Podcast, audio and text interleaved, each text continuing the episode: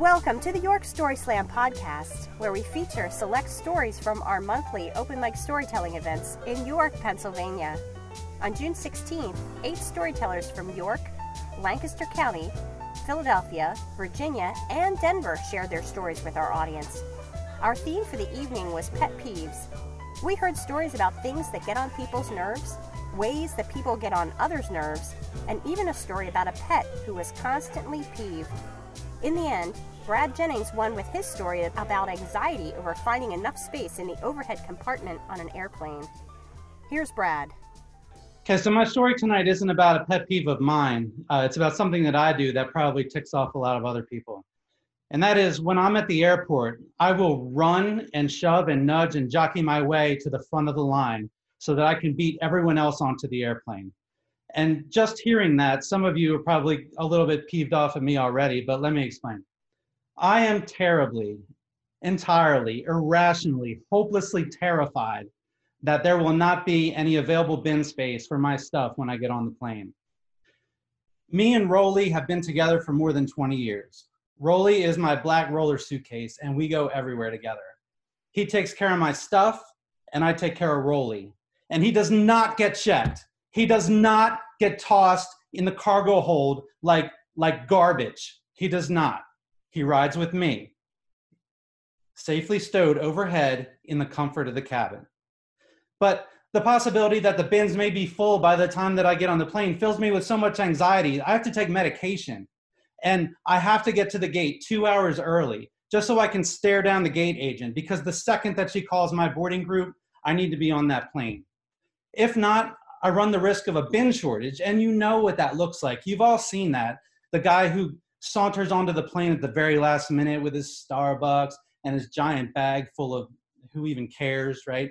And then he sees that all the bins are already closed, and that smug look just like melts right off his face. Oh no.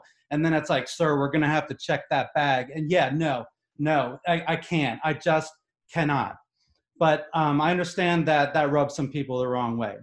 So um, a few years ago, I was traveling on business with two other colleagues, and we were flying uh, from California back to Baltimore.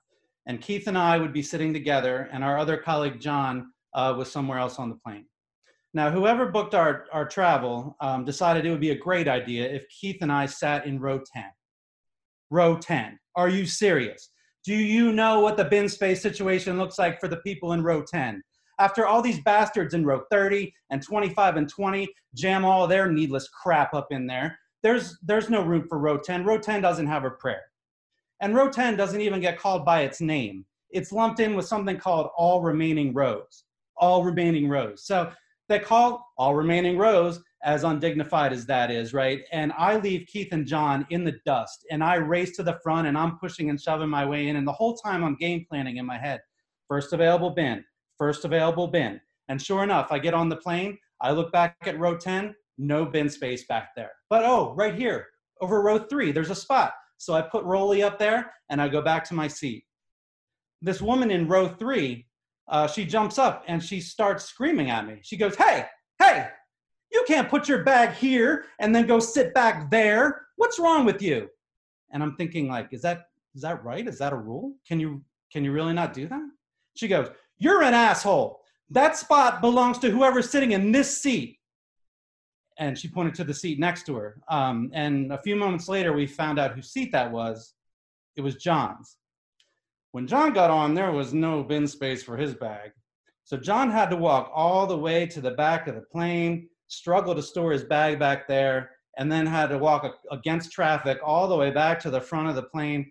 And when he finally got back to his seat, the woman goes, There's no room for your bag because some guy put his bag there and went and sat back there. And I, he got to get kicked off this flight. So she jumps up, turns around, and, and looks at me again and goes, You're getting kicked off. And she gets the flight attendant and she says, So a guy put his bag here and he sat back there, and I do not feel comfortable with this. You need to get him off this flight.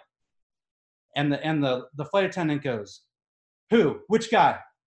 And, and she jumps up and points at me, and I look down at the floor I make eye contact. But when I look back up, he's opened up the bin and he's pulling Rolly out and checking it out. And I'm like, No, you can't be serious is Rolly really getting kicked off this plane right now? But he pushes him back in and he says, When we get to Baltimore, I'll watch for who takes the bag and then we'll deal with this there.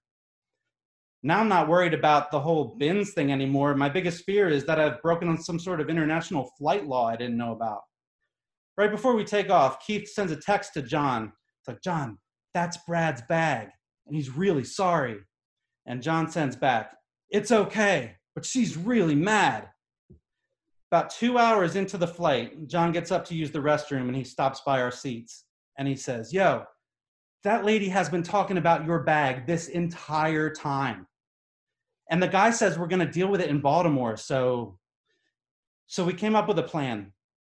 When the plane landed, I would go to the back of the plane and get John's bag. John would stand up, pull my bag out from right over his seat, look the woman right in the eyes, and say, It was my bag the whole time, sucker. And uh, except for the sucker part, that's pretty much how it went down. So John pulls the bag down. The woman is stunned and silent, like for the first time all day. The flight attendant did not care. But the three of us walked off that flight, walked up the jetway like three across in slow motion, like we just pulled off some sort of Ocean's Eleven shit.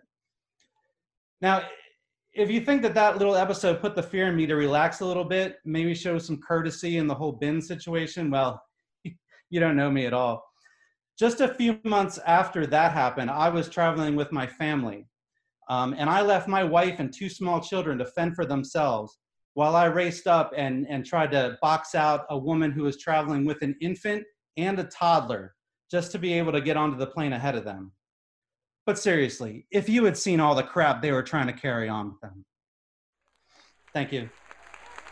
Brad earned a spot in our Grand Slam in November, a familiar space for him, as Brad was our very first Grand Slam champ back in 2016 and has emceed the Grand Slam every year since.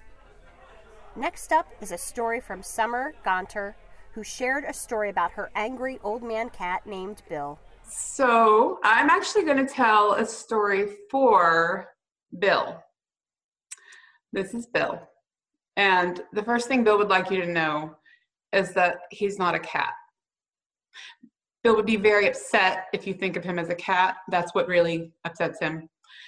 See, Bill is Bill is actually an old man trapped in a cat's body. I first met Bill about 16 years ago on a very cold night when he walked into my now my now husband, then boyfriend's apartment and announced that he was going to live there. But it turns out that Bill actually didn't like men or being inside. So when I wasn't living there, when I was going home, Bill went on a little cat path of destruction and ripped the apartment apart, uh, knocked everything over, broke lamps. He tore up the carpet underneath the door to the point where you could actually see the plywood underneath. He jumped off the second floor balcony twice. But at that time, we still thought he was a cat, so he did live, which was fortunate. And we thought maybe he was lonely. So when we moved in together and I brought my cats, we thought, oh, it would work out. But he also didn't like other cats. Um, so that was an issue. And he actually tortured my cat Lucy to the point where we had to put her on Prozac. We tried to put him on Prozac, but it just made him meaner. So Lucy was on Prozac, and when our older male cat died, um, we actually had to get Lucy another cat, a buffer cat. Um, and that's when I realized that we were stuck with Bill and we had to figure out how to make this work.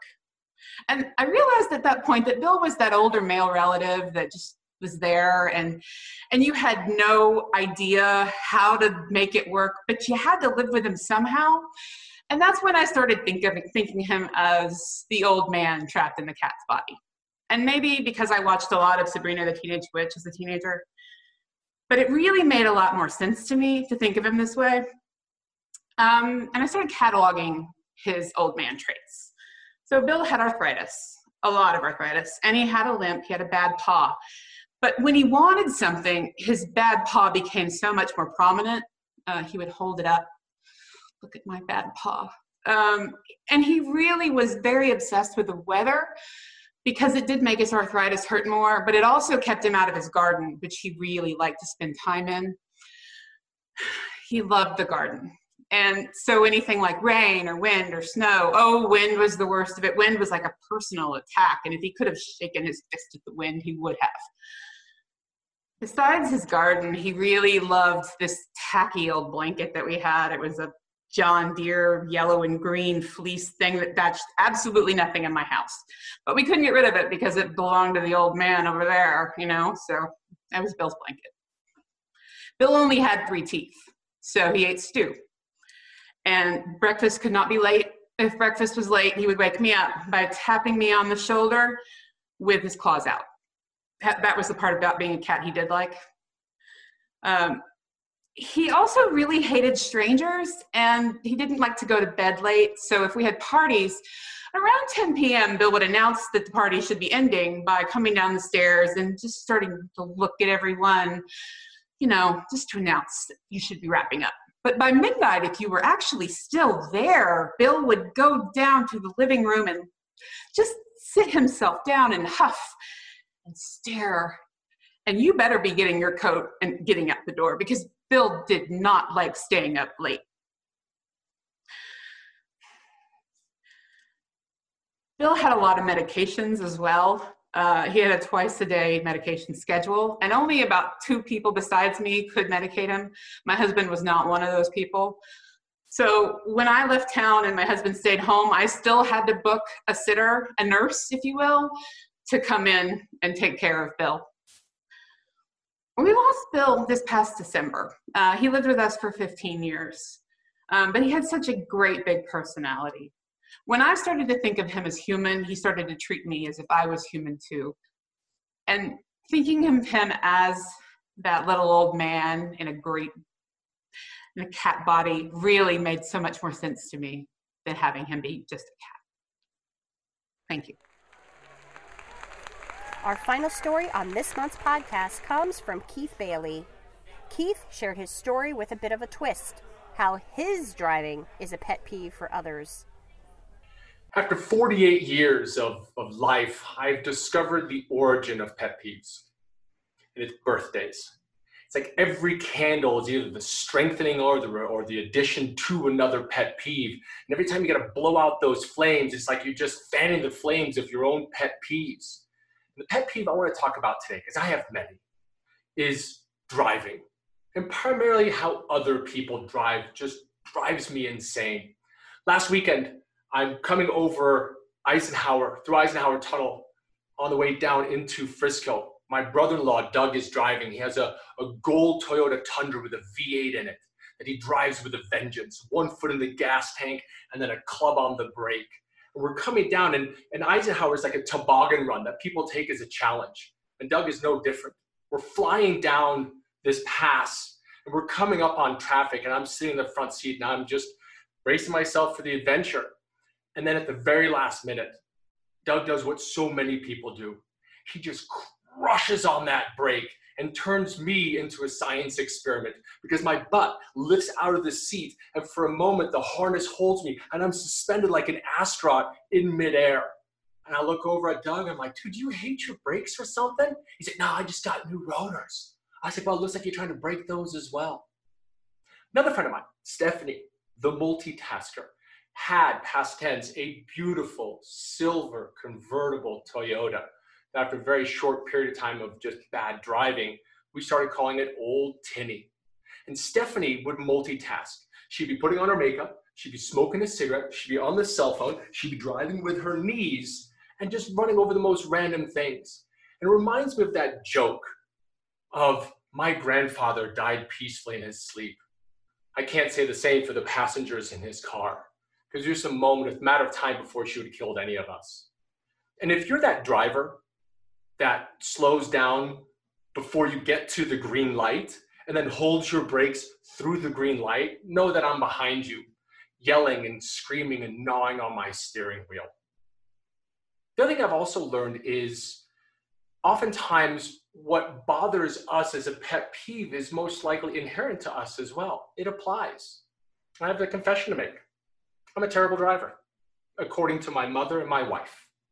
My mother, I remember when I started driving, she would sit next to me. She would clutch her uh, her purse with all of her life's belongings in it, hand on the door, other hand poised, ready to open the door, as if I were to make contact with something. She would bound out at the last minute and save herself.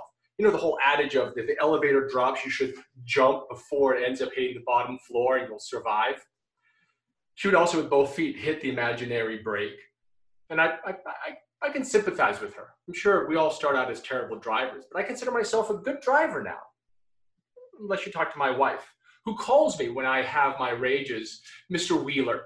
Now, Mr. Wheeler is the, uh, uh, the alter ego of Goofy in a 1950 cartoon that came out called Motor Mania. If you haven't seen it, you gotta check it out. He's got two personalities. One is Mr. Walker, and the other one's Mr. Wheeler. Mr. Walker is as nice as can be and shakes your hand. He'll take his jacket off and lay in the puddle so the ladies can walk across. But Mr. Wheeler, he gets behind the wheel. He just becomes, oh, so aggressive and so angry, which is what I do. Mainly because I drive a Prius, which I'm not sure if that says a lot about my personality, but I am a slave to the teat of aerodynamics. My car has no balls. I just have to plan for what is possibly coming up ahead. And to my wife, that tailgating makes her sound like she's anime. You know, she's all, it makes me laugh. To this day, I've never rear-ended someone, but there's always room for that. But you know what, though? I, I, I truly believe that the problem isn't the, the, the, late breakers or the multitaskers or the, the eunuch of, uh, of automobiles, which is the Prius. It's independent thought and it's independent choice. That's the problem with driving. We all have our own ideas, and I believe that we're all acting with the best of intentions. But none of it is is coordinated. We're not coming together. We're all sitting in our own little bubbles of, of metal and steel making decisions. And what frightens me is that the majority of the people on the street that are driving out there today are afraid to be there or overconfident to be there. And that is really dangerous. For me, I am really looking forward to the day of full automation. Bring it on, baby oh, give me full automation or give me death. And I'll probably kill myself driving before that ever comes along. But here's the thing with full automation, and it's not the the the the, uh, the, the go-to of oh I can sit and be on my phone the whole time and I can eat a cheeseburger while I get you know ushered around by artificial intelligence. For me, that is not what I'm most excited about. This is what I'm most excited about: stoplights. Okay, we put men on the moon planes have been flying autonomously for, for years. SpaceX just launched, right? Fully automated from launch to docking. Not a man touched it. But yet, in our society, stoplights act autonomously and with vindication because you approach up to the green light and suddenly it turns red. And this is when I chew my steering wheel. It's when that light turns red and I stop because the law says so. And then not a single car comes across it grinds my gears. So pray for full automation so all of us can stop being Mr. Wheeler and be more like Mr. Walker. Thanks, everybody. That was a ton of fun. All the winners from this year's Open Mic Story Slam events will return to compete for the title of Best Storyteller in York. Updates on our events are available on our website, yorkstoryslam.com. And while you're there, you can sign up for our monthly newsletter you can also follow us on Twitter and Facebook and watch videos of all the stories from our events on our YouTube channel. Big thanks to our 2020 sponsor, KBG Injury Law, whose generous support is making this season possible. We hope to see you virtually or on stage soon. Thanks for listening. This Story Slam podcast is produced by Carla Wilson of Wilson Media Services. Theme music composed and performed by David Wilson. You can learn more at wilsonmediaservices.com.